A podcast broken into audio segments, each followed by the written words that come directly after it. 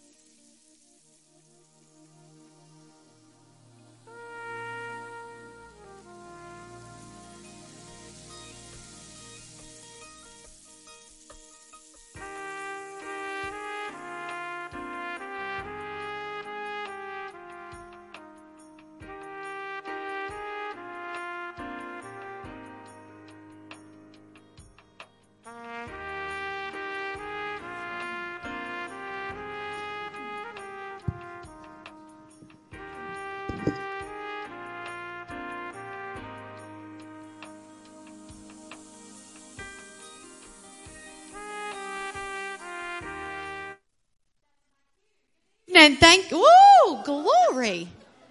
Okay, I'll whisper.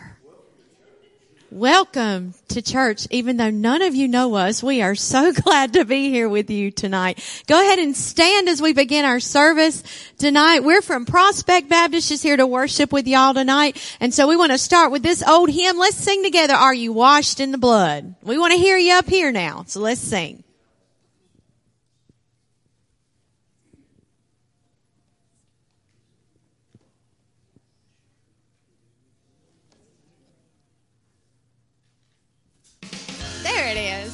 All right. These are two hands that you can put together and clap as we worship the Lord tonight.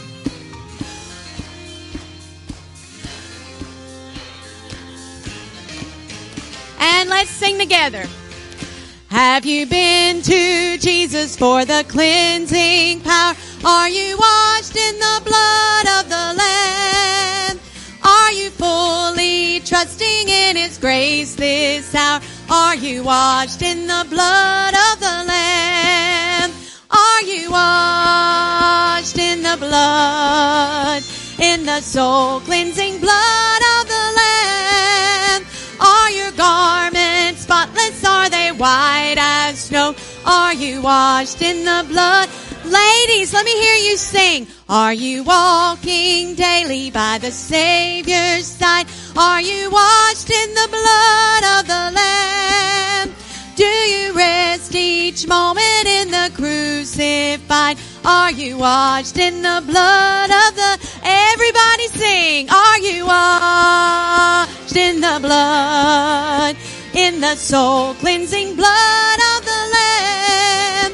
Are your garments spotless? Are they white as snow? Are you washed in the blood of the Lamb? All right, gentlemen, we want to hear you lift your voice in praise tonight. You sing this verse together. And gentlemen.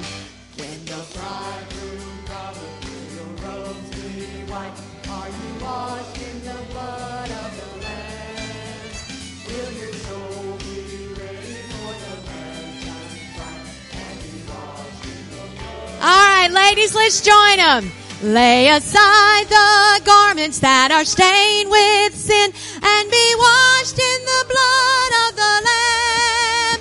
There's a fountain flowing for the soul unclean. Oh, be washed in the blood of the Lamb. We sing, are you washed in the blood, in the soul cleansing blood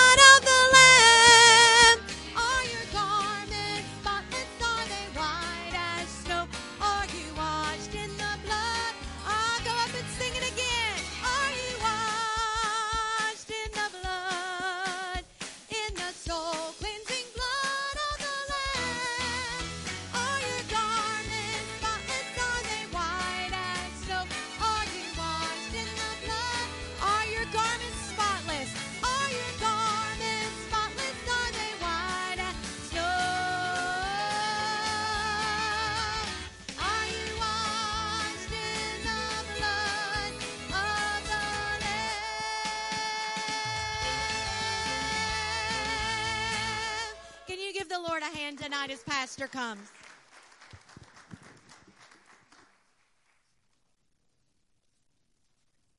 Thank you. You can be seated for just a moment. It's so good to see you tonight. Thank you so much for being here. Uh, you know, on a Monday night, there's so many things you could be doing tonight, so many other places you could be. But I'm going to tell you this, boy, you got me going there, brother. Thank you.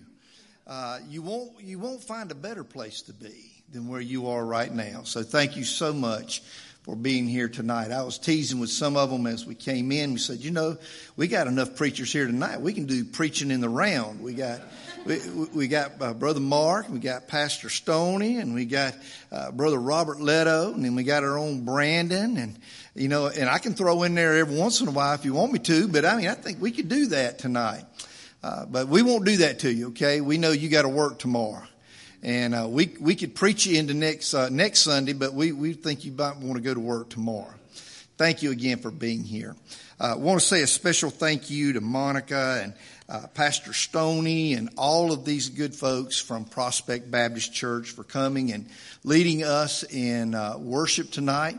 It is it's good to have you guys here and uh, we uh, we celebrate with them what God's doing there at Prospect and uh, all the good things that God is doing, and, and He's moving in a mighty way there, and uh, we celebrate with them.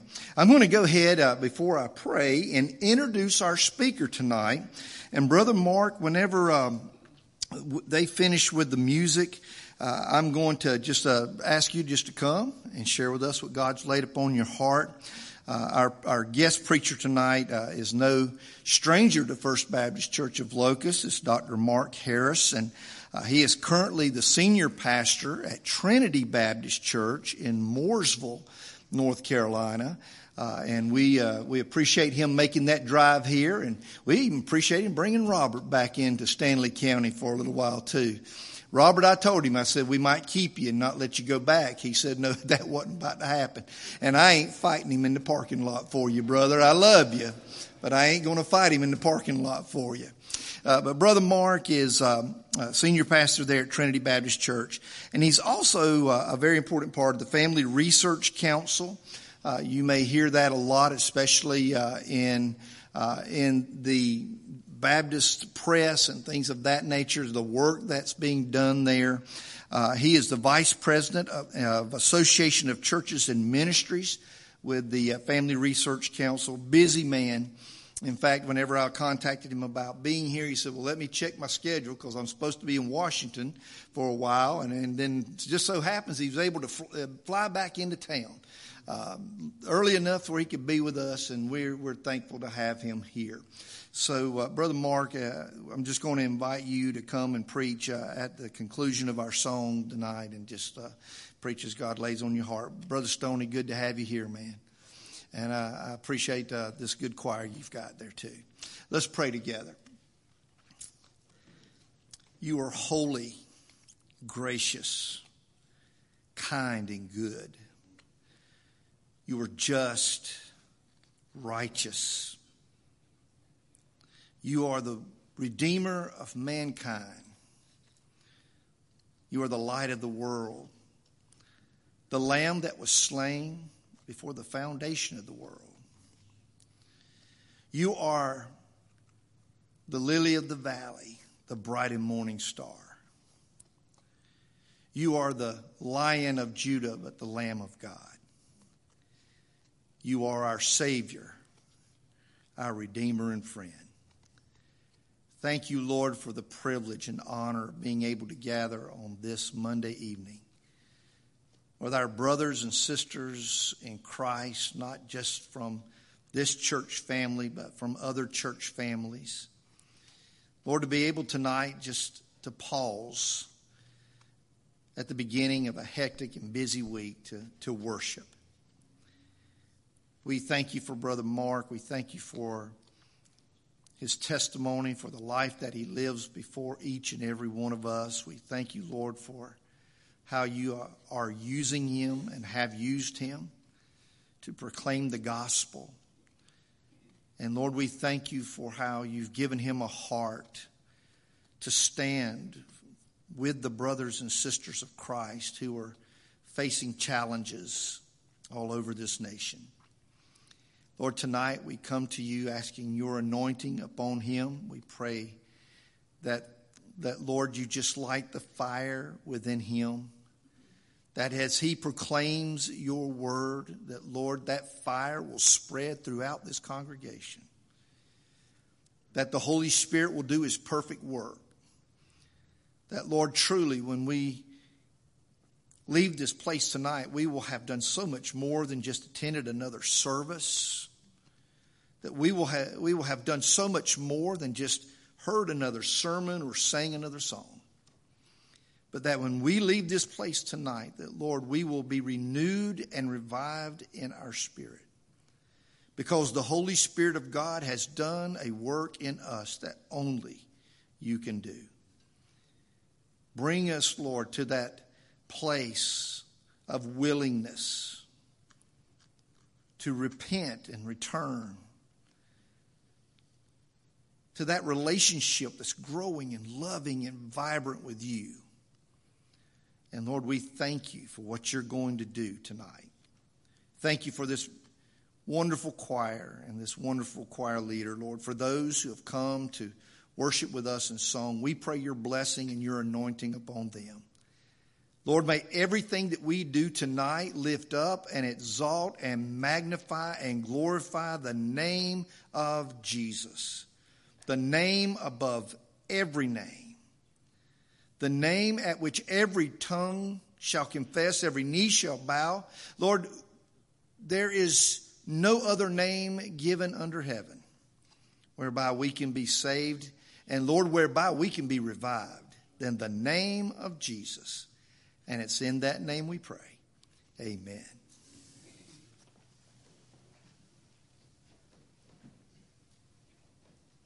My Savior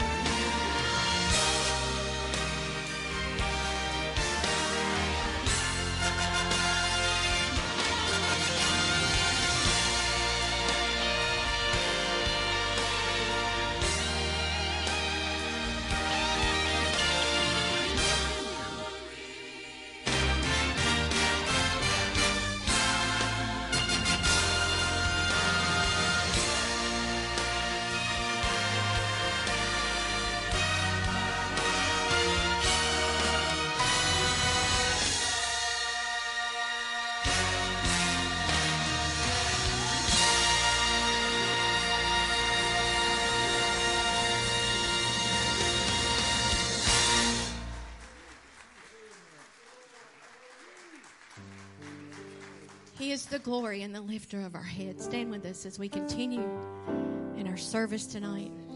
He is a great and awesome and wonderful God.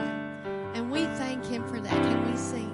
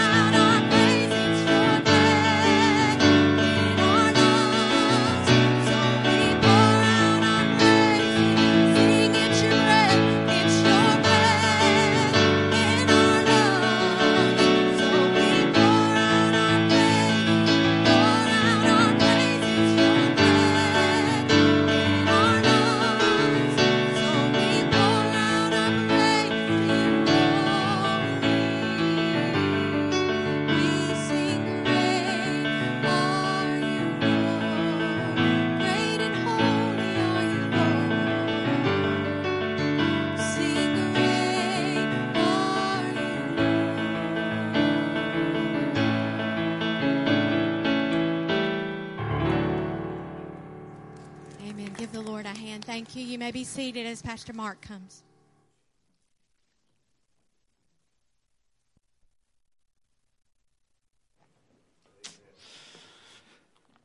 Wow. Amen. What a great time of worship and praise. Thank you so much, Prospect Baptist Church, uh, choir, ensemble, whatever you are. Uh, you, you got it going on. And uh, we praise the Lord for that. And I'll tell you, I was, I was ready to get up here and preach after uh, Thou, O Lord. And I had to hold myself back for the last little while to, uh, to get ready. But uh, Brother Tommy, thank you so much for the opportunity to be here at, uh, at this great church. And what a pleasure it is just to, uh, to be back here. And I've had some great times. Uh, remember just worshiping the Lord here this church family and, and sharing in this special time together. And uh, very grateful for all that God is doing. And uh, grateful for my good friend Stony, and uh, thankful that you're here tonight, brother. Thank you for your supporting this meeting, and uh, and again to the to the great team from uh, Prospect that's been here tonight. And uh, are you glad to be in the house of the Lord tonight? Now I'm giving you another chance to say it like you mean it. Are you glad to be in the house of the Lord tonight? Amen. We are. We are thrilled to be here. Well, listen, let's jump right in tonight, if you will. Turn your Bible, if you will, to the book of James. The book of James, chapter 1. is where the Lord has, has brought me this evening uh, in this message. I've been doing a study in the book of James and really diving into this word. Uh, and, and Lord has just been speaking to my heart in, in so many special ways. And, and you know, one of the things I love about the book of James is it is one of the most practical books on Christian living that you will ever discover. I mean, he just puts it right down where the rubber hits the road and uh, tells us where what God wants us to do. And, and truly, it's been summarized by some as being that it is a faith where what you believe determines how you behave. And if there's ever been a day where we need to see believers, followers of Jesus Christ, not only stating what they believe, but it being demonstrated in how they behave, that day is today.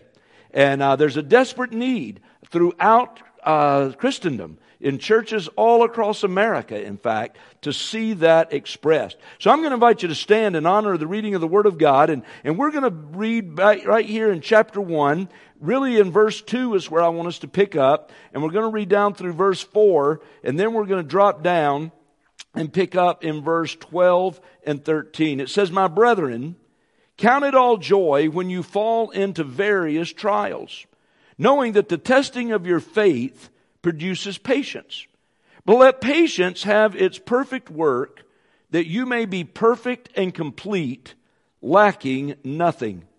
If any of you lacks wisdom, let him ask of God, who gives to all liberally and without reproach, and it will be given to him. Now, drop down to verse 12.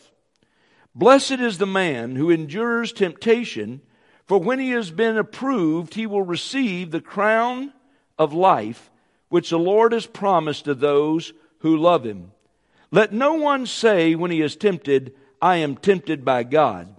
For God cannot be tempted by evil, nor does he himself tempt any one.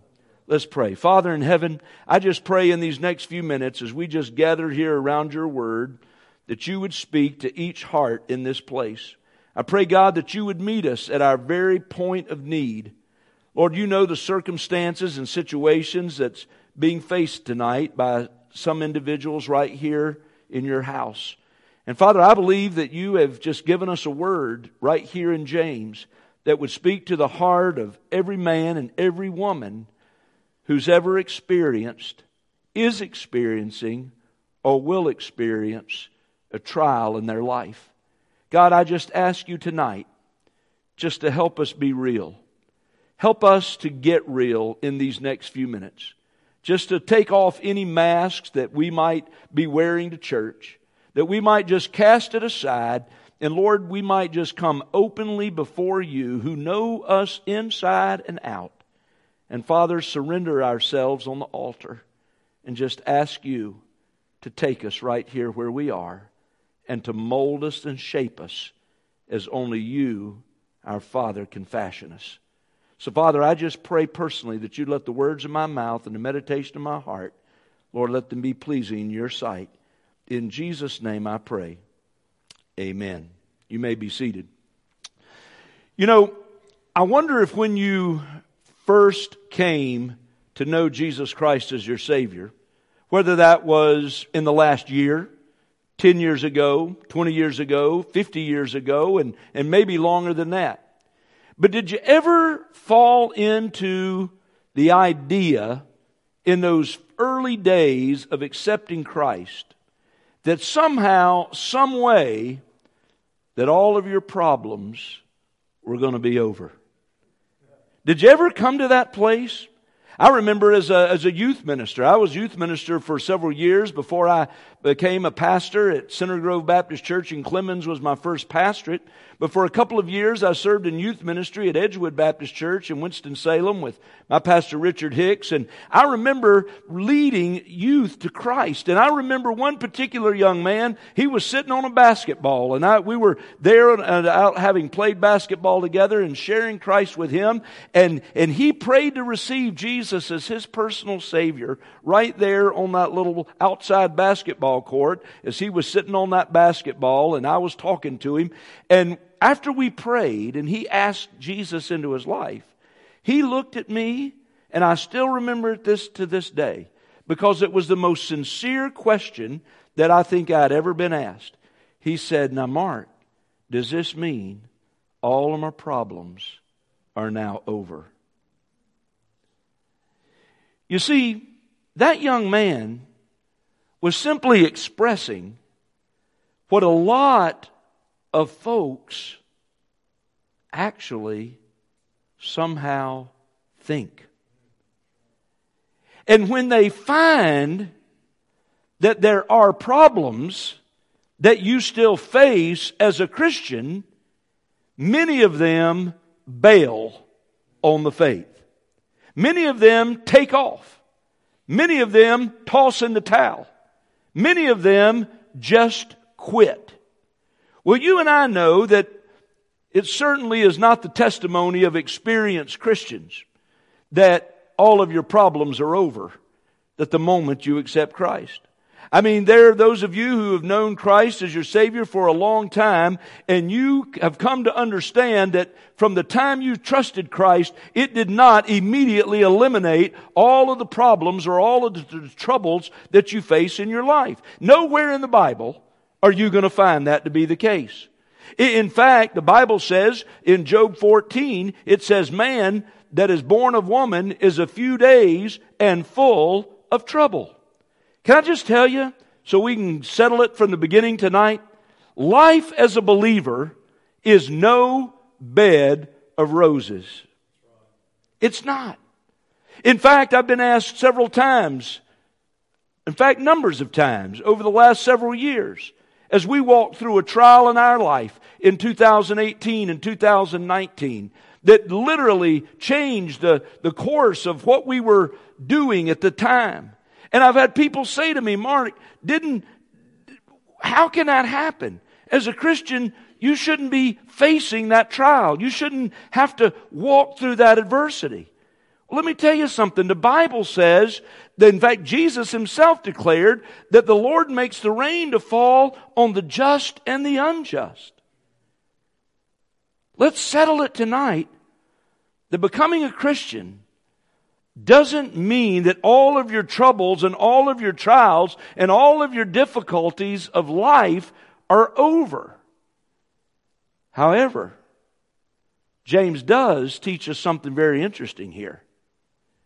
He tells us what to do when those trials come. He tells us how to handle when those trials are staring us in the face. He tells us how to respond. Now, see, the trouble that is happening in many people's lives tonight is that many people go through life simply reacting to whatever happens to them. And that's a serious mistake. They don't act when things take place, they react. And, and there's a lot of people I know, I see them in, in church life. We, we see them in Mooresville. You see them, I'm sure, here in Locust. You see them throughout Stanly County. We see them over in Iredell County. We've seen them in Mecklenburg County. There's a lot of people that are just kind of bobbing up and down like a cork that's floating in the sea, just being tossed by the waves and blown this way and that way by the winds. But I point all of this out to you because what the Lord has burdened my heart with tonight, and I don't know who it is or what you may be facing, but I've felt led to bring this message tonight because James really wants to teach you and he wants to teach me how we're to respond when those problems or those trials come into our lives. In fact, in every situation, if you remember as you read the book of James, he's teaching us how to behave and how to respond. Why? Because what we believe at the root really does determine how we behave. See, when you see people that are just behaving and living outside of God's will, no matter what they tell you they believe, you actually see what they believe. Because what we believe does determine how we behave. And tonight, I want you, if you're a note taker, I want you to jot down a couple of things with me that I want us to accomplish as we walk through this message this evening about problems and trials in a Christian's life. And there are really just two things that I want to zero in on tonight. The first is I want to just touch on the reality of trials and then secondly, we're going to look at the role that trials will play in your life. And I want you to look at them with me quickly. First of all, let's look at the reality of these trials. And you, all you got to do is start there in verse 2. When he says, My brethren, count it all joy when you fall into various trials. Circle that word when. I noticed real quickly he didn't use the word if, did he? He didn't say if you fall. Uh, no, he used the word when, when you fall into various trials. Why did he use the word when? Because there is no doubt about it. There's a trial that you're going to face. Listen, it, it's, it's not an if situation. It's a when situation. Because trials, sooner or later, are going to come knocking at your door. In fact, if you'll stop and think about it tonight, now, I didn't mean this is not a message to depress you in any way, but I do want you to stop and think about it tonight that life is a series of problems. Life really lived day by day is a cluster of issues, or I'll even go so far as to say they're a cluster of problems. You say, well, Mark, what do you mean by a cluster of problems? Well, all of us live our lives in several different clusters. How many of you here have a family tonight? Raise your hand. All right? You have a family life. How many of you here have a job? Raise your hand. Or used to have a job? Raise your hand. All right. That's about all of us, sooner or later. But so you've got, that's part of your life. So you've got a family life. You've got a business life. How many of you have any friends? Raise your hand. Now there's a few back there that need to find a friend. I'm just kidding. And uh, if you if you're looking for a friend, there's some right back there that are looking for some. But no, so you have a social life. So think about that for a minute. You you've got your family life, you've got your business life, you've got your social life. Each one of those is a cluster, one after another. So life is full of clusters. And I got news for you. In every one of those clusters, there is a series of problems that you end up having to deal with. In fact, there's no doubt I'm talking to somebody tonight that's dealing with a series of problems in those clusters. I mean, there's someone here tonight that you're dealing with a serious problem at home, a serious problem in your family. There's no doubt in a crowd this size that somebody here is dealing with a serious problem at work a serious issue going on in your workplace.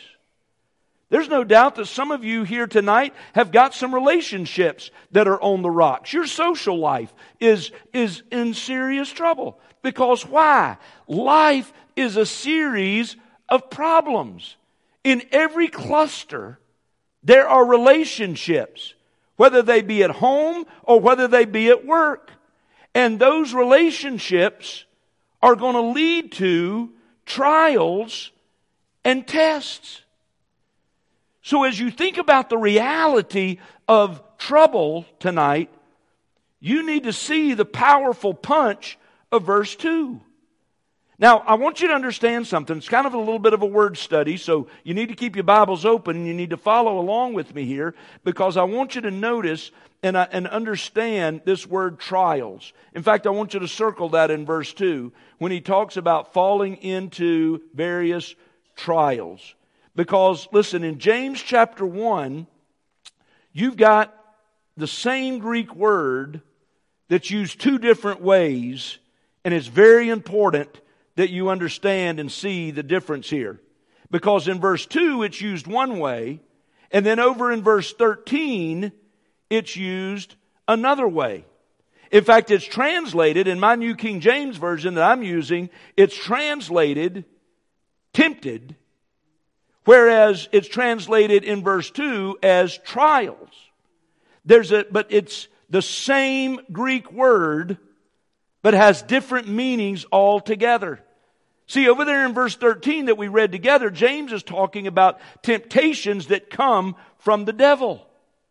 But here in verse 2, tonight, James is talking about the trials and temptations of life, listen to me, or the tests of life that are allowed by God. Now, when you begin to understand this, you will have unlocked with a key something that is critical to you living a successful Christian life and a fruitful Christian life. And it's important for you to see this because I want to make a statement right here that you need to understand. The devil tempts us in order to bring out the worst in us the Lord allows you and me to be tested in order to bring out the best in us. Make sure you get that distinction. The devil will tempt you. He will tempt me to bring out the worst in us. However, the Lord will test us in order to bring out the best in us. You say, well, how, how do you get the difference? Well, folks, there's temptations in life that are sent from the devil to bring out the worst in you. But there are some trials you're going to go through that are permitted by the Lord to bring out the best. And that's what he's talking about in verse 2. He's talking about these trials. He's talking about these troubles. He's talking about these problems of life that are permitted by the Lord. But listen to me.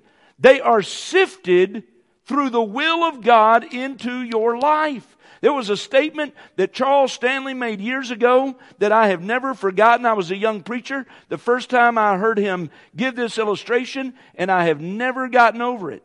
And that is that if this is your life and you're a child of the Lord, you belong to Him, he has wrapped you in His hand and He has you in the palm of His hand. And the Bible says that no man nor anything can ever pluck you out. Amen? We believe that. So when you face a trial as a child of the King, when you're going through trouble, when you're facing that struggle, just know that nothing Nothing can come into your life that has not first passed through the filtering fingers of the hand of God. Do you get that? Do you believe that? There's no trial, there's no trouble in your life tonight that has not passed through the filtering fingers of the hand of God. In fact, if you look at that word various and you circle it, some of the, um, some of the, I think the Old King James uses the word divers trials. But, but it's a word picture drawn for us. In fact, in the original language, that word various there means a variety of troubles. It literally means many colors of trouble. And trouble has its own rainbow of, of incredible colors. There's the blues of depression and anxiety. There's the black of tragedy and despair and anguish. Trouble has its own colors. And I'm here to tell you, sometimes trouble will paint a variety of problems in your life that you're going to walk through.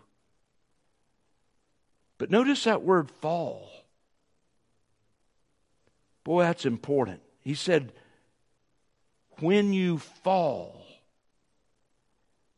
into various trials. That word fall literally means to be surrounded. You know, it's the very same word that is used in Luke chapter 11 and verse 30 as Jesus told the parable of the Good Samaritan. See, when Jesus told about the man going down to Jericho, it simply says he fell among thieves. It's the same word that is used for fall right here. You say, Mark, what's your point? My point is, suddenly this man was surrounded, he was ambushed by thieves. And dear friends, let me tell you something. That old problem gang, it will ambush you. It will come on you so quickly when you're not expecting it. And I want you to know that the thieves of trials will surround your life, and before you know it, unexpectedly, unwanted, you will find yourself surrounded by trouble.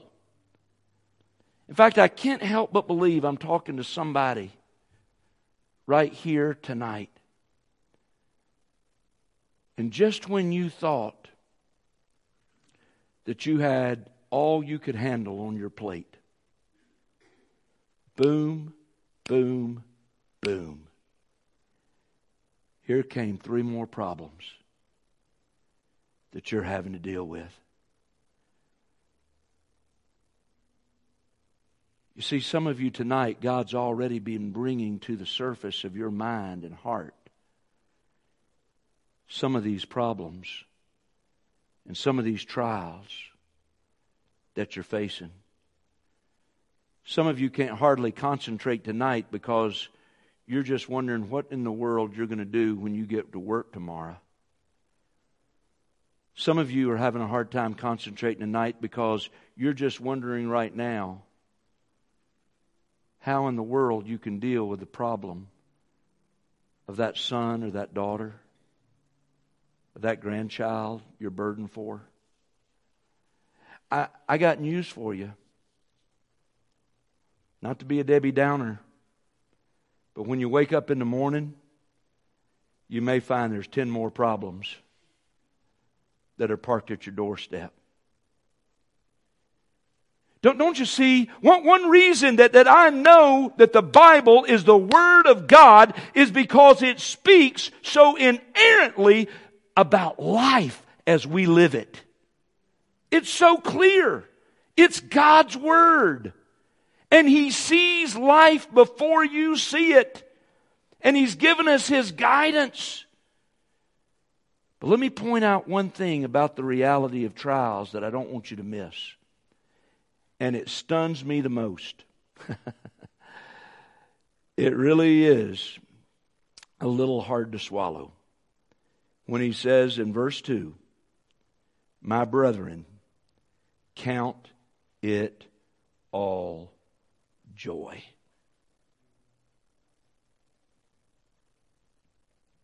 By the way, that word all, now this is deep. It means all. It means total. Total joy. Now, I'm going to be real honest with you tonight. For some time, I had some real problems with that statement in the Bible. And in the midst of the storm that my wife and I went through over the last couple of years, I struggled with that passage again and again. When I thought about the injustice, when I thought about the media, when I thought about the things that they would do to try to destroy a person's character at no limits, when I saw the underbelly of the beast up close and personal, I had a problem with this passage in James. I mean, it just didn't make a bit of sense in the world to me. I mean, this verse, to be honest, sounds so unsensitive or insensitive. It seems to me that he's saying you're having a hard time, just get over it. Buck it up, man. Have a party. In fact, I've heard, heard some charismatic leaders say sometimes, you got problems? Well, put a candle in a cupcake and have a party. Well, I couldn't do that. So I started looking through the scripture and I, I, I, wondered, well, what, what does it say in, in Peter? So I turned over to 1 Peter chapter 1 and I looked at verse 6 and, and here's what Peter told me. He said, in this you greatly rejoice, though now for a little while, if need be, you've been grieved by various trials. Well, Peter, you may greatly rejoice, but it certainly not a temptation for me to rejoice greatly. So maybe Peter's mistaken. Well, what did Jesus have to say about it? Well, surely Jesus spoke on it. And sure enough, I, I go over to Matthew chapter 5. And, and when I got over to Matthew chapter 5, I found the most amazing thing that Jesus did speak about it. And in Matthew chapter 5, in verse 11 and 12, you know what he told me? Jesus told me, Blessed are you when they revile and persecute you and say all kinds of evil against you falsely for my sake. Rejoice and be exceedingly glad, for great is your reward in heaven. For so they persecuted the prophets who were before you. So now I'm thinking, well, Harris, you're just an idiot.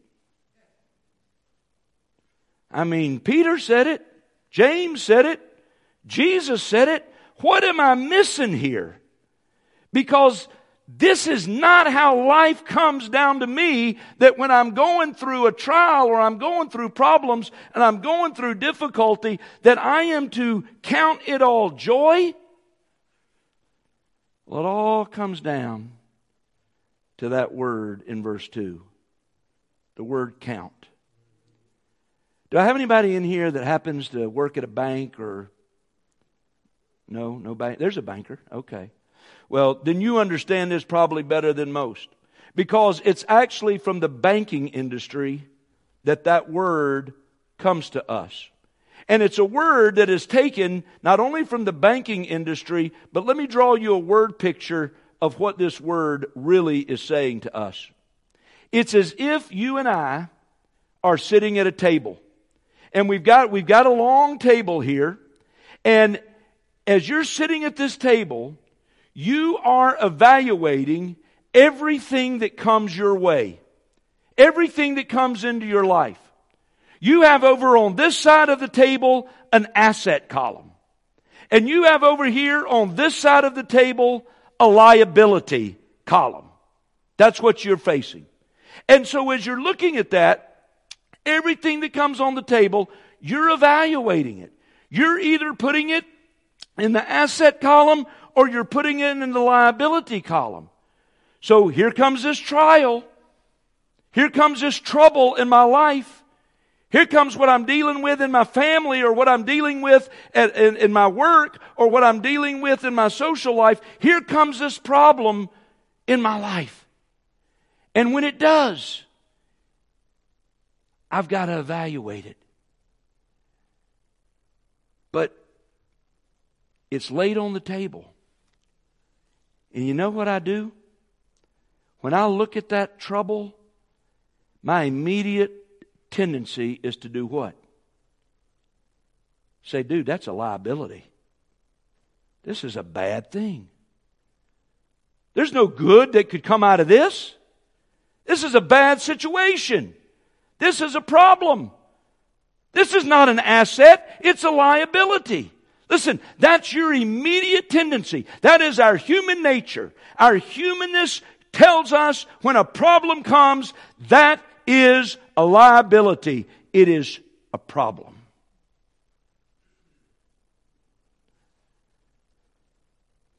And yet, God's Word is saying to you tonight when the trouble of life is laid on the table, you and I have to make a conscious decision on the basis of what God teaches in His Word to take that, what seems to be a liability in your life, and trust God enough to put it in the asset column.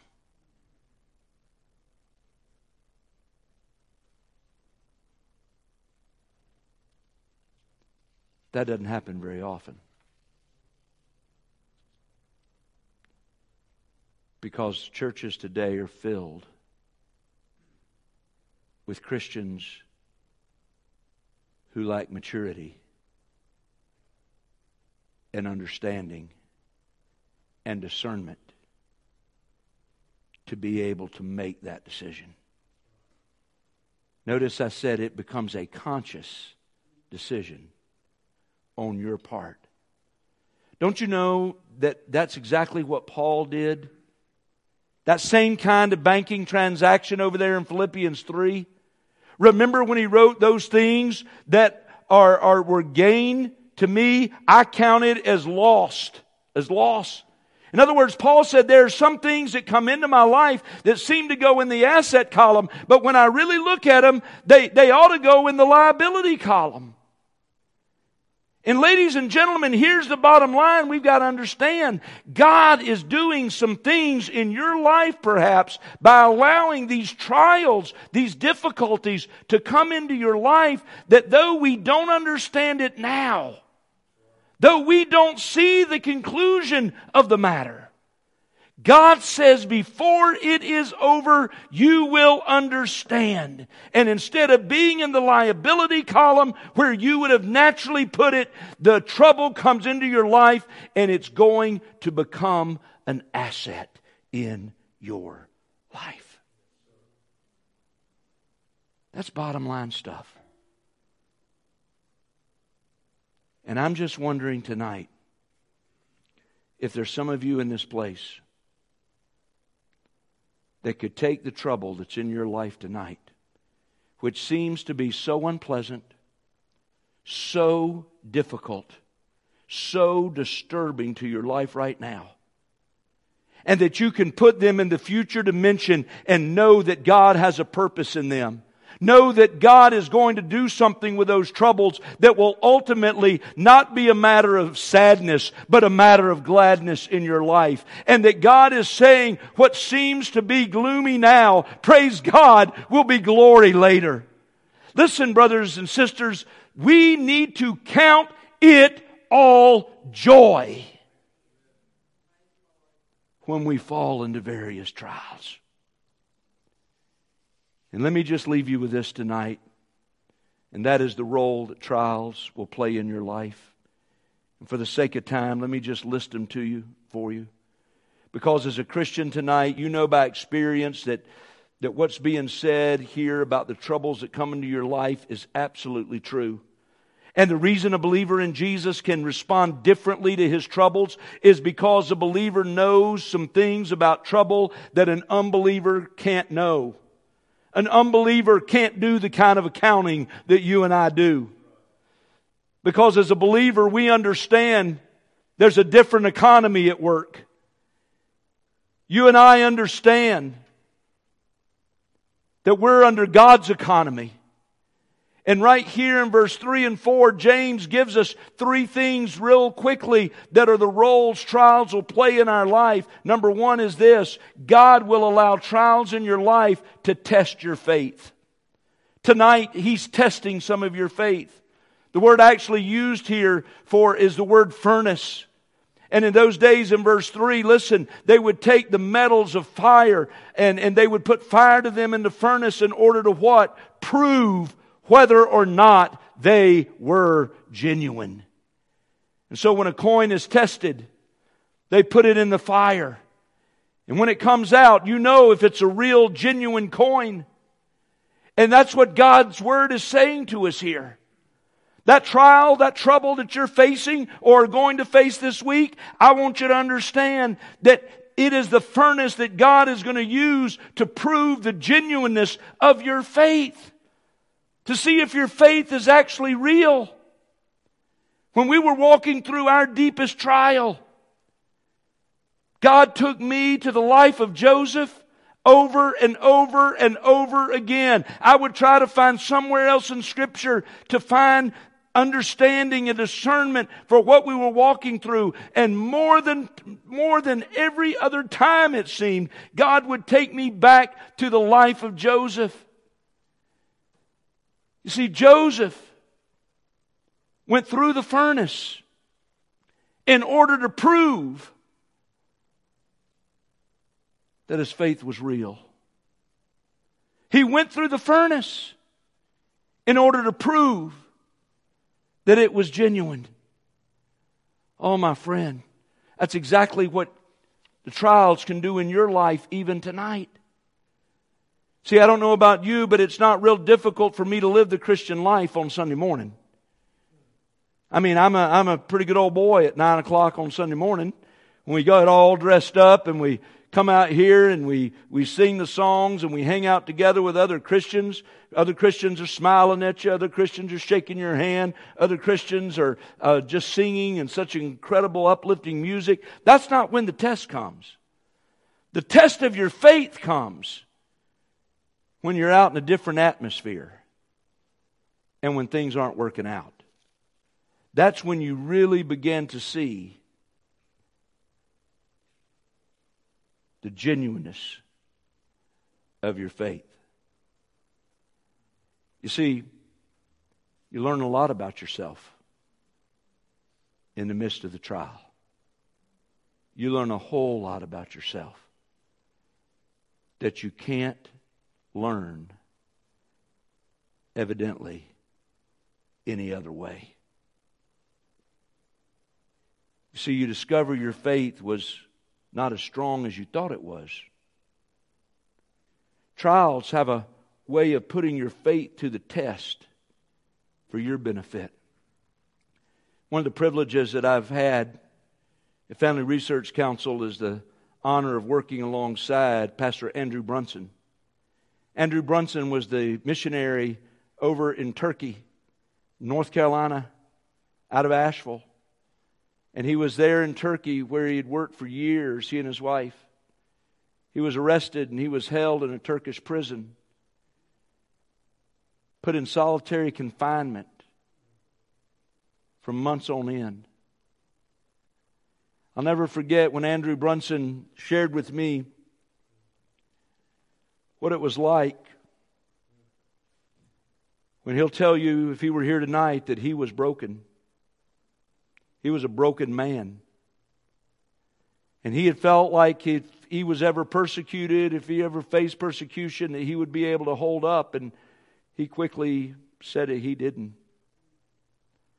He couldn't, he couldn't see visitors. He couldn't visit with his wife or any of his family without just weeping bitterly over and over. He just couldn't. I'll never forget when he said that one day his mom came to see him. And his mom looked at him and said, Andrew, hundreds of Christians have come before you, and hundreds will come after you.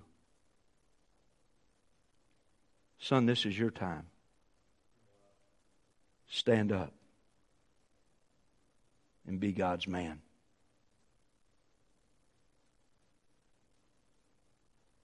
I told Andrew, I said, dude, I don't want to meet you. I want to meet your mama. Because I thought, what a mom.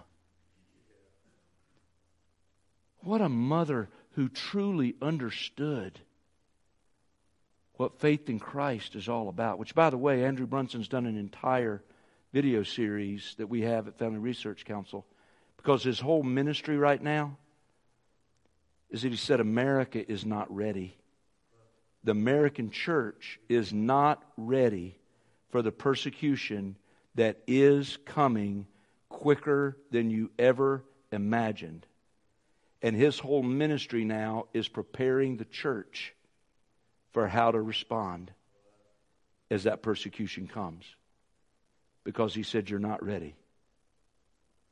He knows that, having come back home and seen it himself. But the courage of a mom that could say that to her son, that understood the faith. You know, it, it, it, it's, it's just like when you think about those three Hebrew boys cast into the fiery furnace.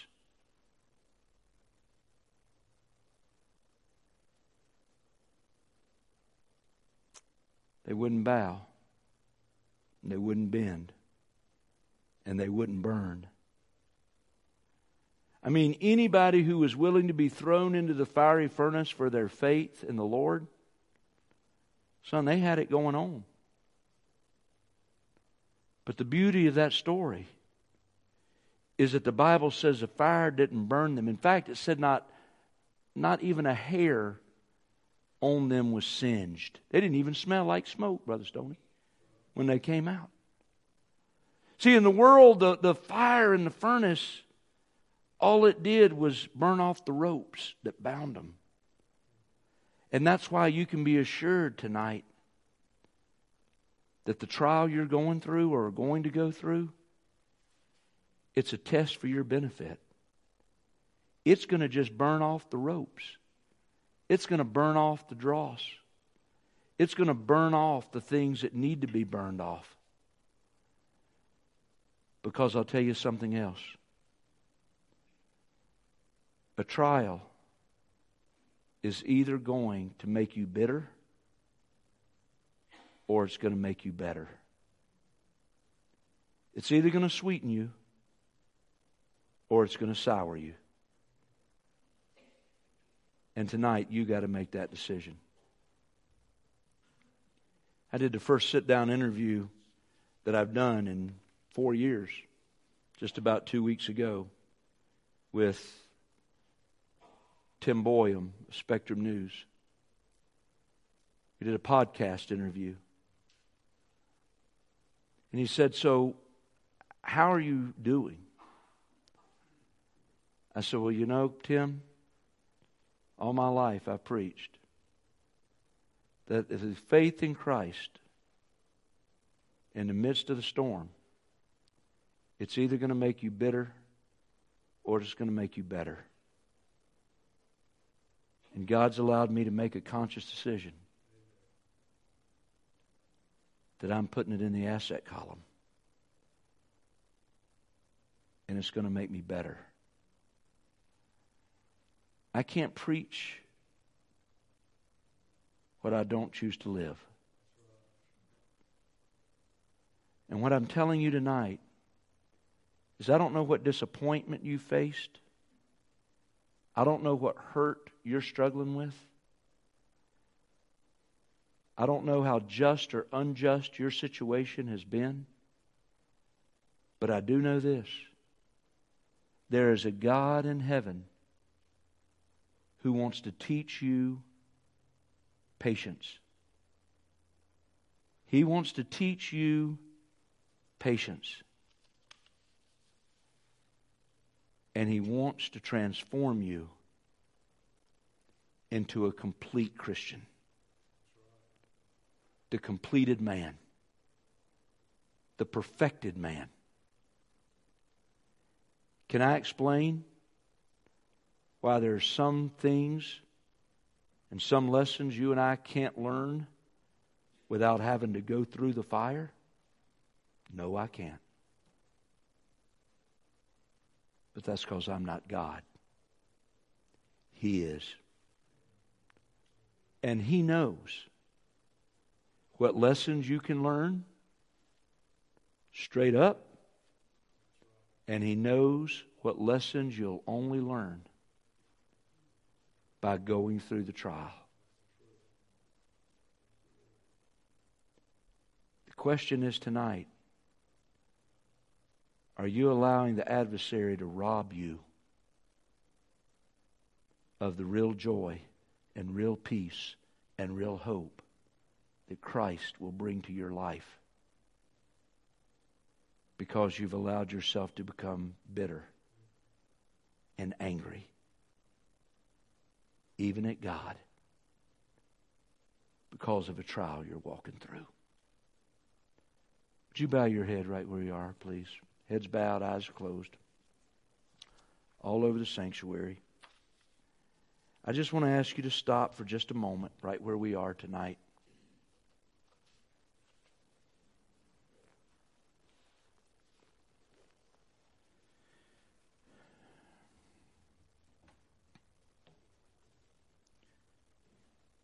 Quietness of this moment, as the instruments begin to play,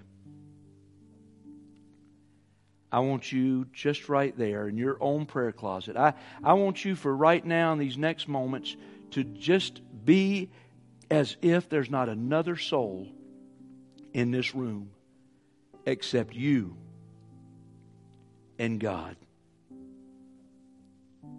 He's bringing some things up to the surface tonight.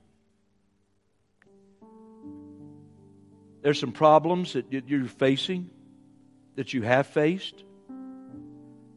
There's a trial. There's, there's no way that I could know what each and every one of you is walking through. But yet, God brought me here tonight on a March Monday evening to share with you James chapter 1, verse 2 through 4. Can I tell you? If you'll allow the Lord right now to those things that He's bringing up to the surface of your mind and your heart, would you just, in your own mind and heart right now, place them on the table? An imaginary table right in front of you. Knowing that on one side of that table, that problem's an asset. On the other side of that table, that's where you put the liability. And some of you are caught and can't be set free from that trial or that trouble because you've misplaced it and you keep looking at it as a liability. And tonight, God's asking you to make the conscious decision by the power of His Spirit and on the authority of His Word to put that issue in the asset column. Now, with heads bowed and eyes closed, nobody looking around, because it's nobody else's business, I want to invite you right now. If you were to say to me, nobody's looking around, I'm the only one looking. But if you were to say to me right now, Brother Mark, I've, I've faced an issue like that. And what you just described is exactly where I am. And tonight, Brother Mark, I want to move that issue to the asset column. I want to make a conscious decision tonight to trust God and to move it to the asset column. Would you just, nobody's looking around because it's nobody else's business, but if you would say that to me tonight, Pastor, I've got a situation, exactly what you're talking about, and I want to make that conscious decision tonight. Would you just slip your hand up right where you are? Because I want to pray for you. I'm not going to come to you. I see that hand. I see it. Just raise it up and hold it up there one minute. One, two, three, four, five, six, seven. Any more? Just raise it up high. Pastor, I've, I've, I've got a situation. There's eight, nine, anybody else? Ten. Just raise it up high. Okay, you can put your hands down.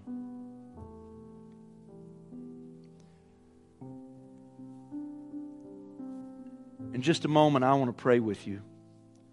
But I want to ask you to take one more step. I wonder if you would be willing just to come and let's just gather here on this altar tonight. Uh, each as individual, I mean, but just on this altar as a symbolic step of faith, saying, Lord, I'm coming to this altar because I'm making this conscious decision. And out of obedience and faith, I just want to kneel on this altar. That's right. Just, just begin to move. People are starting to come right now. And, and just get on this altar. Heads are bowed, eyes are closed all over the sanctuary because it's nobody else's business. But those that are, are willing, you lifted your hand. Would you just take the next step and just come? You know what it is. Nobody else needs to know. But right now, would you just come and get on this altar and just say, Lord, this is what I'm dealing with? And, and the beauty is, He already knows it. And He knows what you're facing. And, and tonight, He's going to meet you right at this point. In fact, He's meeting you at this very moment, ministering to you. I'm going to invite Brother Tommy to come and, and, and to be here at the front. If any of you want your pastor to pray with you, he's going to be right here. You can share with him, but I just want to pray for you on this altar.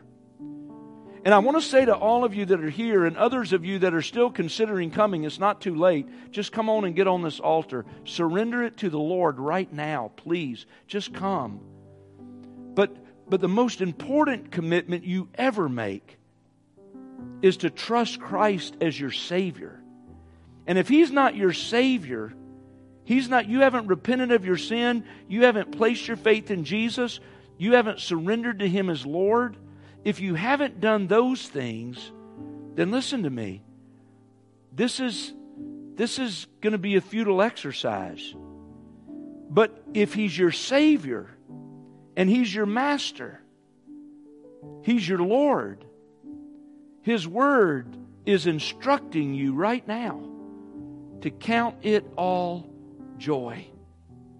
And that's what you're choosing to do. Father in heaven, I pray for every man and every woman that is on this altar, bowed in humble submission to you, surrendered to say, Lord, I can't do this on my own. In fact, the more I've tried to do it, the less effective it's been. And tonight, Father, you have revealed to me, I've been looking at this as a liability because I haven't totally trusted you to teach me in this storm, to teach me in this trial, to teach me in this trouble. A dependence and trust in you that I could not learn any other way. Thank you, Lord Jesus, for loving me enough to not leave me out here without this lesson in my life.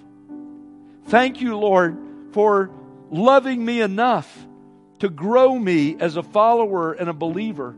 Thank you, Lord, for caring for me enough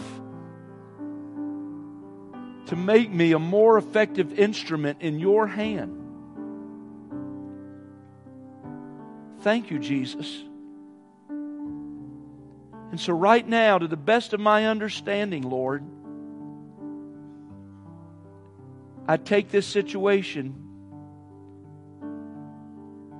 and I simply place it in the asset column. And from tonight going forward, I will, I do count this trial a joy. I can't say I understand it all, but I understand this much. I can trust you. You know, an old song that was sung years ago. I think, I think it was Babbie Mason that recorded it. When you can't see the plan, when you just don't understand, when you can't see his hand, trust his heart. Is that where you and I will choose to live tonight? We don't understand. We don't see the plan and we can't even trace his hand. But we'll make a conscious decision tonight, Lord, led by your Spirit, to trust your heart as you guide us through. I pray for every single one of these dear children of yours. And I lift this prayer in Jesus' name. Amen. But all of you stand to your feet. We're going to sing together. I've decided to follow Jesus. The pastor is here at the front. Maybe God's still dealing with you. You have unfinished business tonight with the Lord. Why don't you come? Pastor's here. Whatever God may lay on your heart, we invite you to come and just be with Him.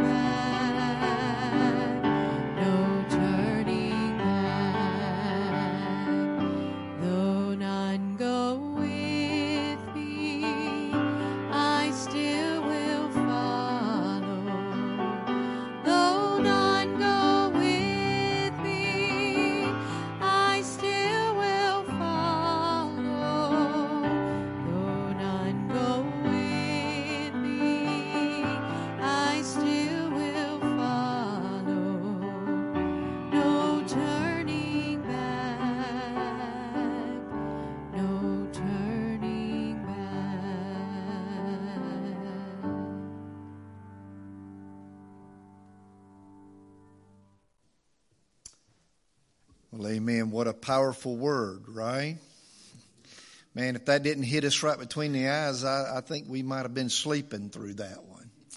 Powerful word, brother. God bless you. Thank you for being transparent and bold with us tonight, too. I appreciate that so much. Uh, thank you again to the choir from Prospect for being here. Monica, thank you. Oh, she's over here. Thank you, Monica. I appreciate that. Pastor Stoney, so good to have you here and have your church family here with us as well. Uh, I hope that you'll be back with us next Monday evening. Uh, Reverend Anthony Clemmons, pastor at Mount Olive Baptist Church in Bolivia, North Carolina, will be with us. Anthony's been a good friend of mine now for well over 30 years and uh, have grown to love Anthony, a, a great preacher, humble man of God. Uh, and I know that you'll be blessed by being here next Monday evening, 7 o'clock. And so, uh, Brother Stone, if you ain't got anything else to do, come on back, man. Okay. Uh, good to see you tonight. Thank you for being here. Brother Mark, I'm going to go to the back and greet people as they leave. I want to invite you to, to go with me. And uh, Monica, again, thank you so much. Let's, let's pray together and we'll be dismissed. Our Father and our God, thank you so much for the opportunity to be here tonight. And Lord, we know that every one of us is here by divine appointment. None of us is here by accident or coincidence. And Lord, the word that you have delivered tonight to us through your messenger, we know it was intended for us. That the, Lord, you, you had us in mind when you placed it upon his heart and burned it upon his soul. So Lord, we thank you for what you have given to us tonight. Now, Lord, we are accountable for it. We are now to be good stewards of your word by living the truth that you have revealed to us. So, Lord, give us the courage and the faith to do just that.